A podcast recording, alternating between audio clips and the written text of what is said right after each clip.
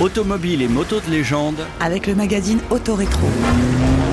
aujourd'hui, Une balade sur la Nationale 10 en Mercedes 280 SL. bien souvent pour incarner la balade vintage dans une belle automobile, on cite la Nationale 7. Comme dans la chanson. Eh bien ce mois-ci, Autorétro vous emmène sur la non moins mythique Nationale 10. L'ancienne voie impériale qui, depuis le temps des Gaulois, va jusqu'en Espagne depuis Paris, en traversant la Beauce, le Bordelais et les Landes. Et pour que le voyage soit un joli film, le magazine Autorétro a choisi de se mettre pour vous au volant d'une Mercedes de 180 SL de 1981.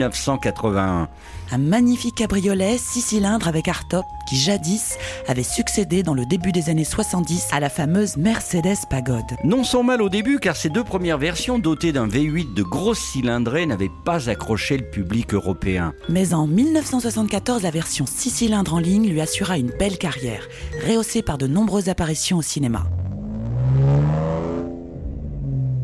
Et si vous voulez voir cette auto mise en scène sur la Nationale 10 qui vous fera remonter le temps dès la forêt de Rambouillet, Jusqu'à la cathédrale de Chartres pour une première étape, allez vous plonger dans les pages du magazine Autorétro de novembre 2019. Autorétro, Un magazine des éditions LVA.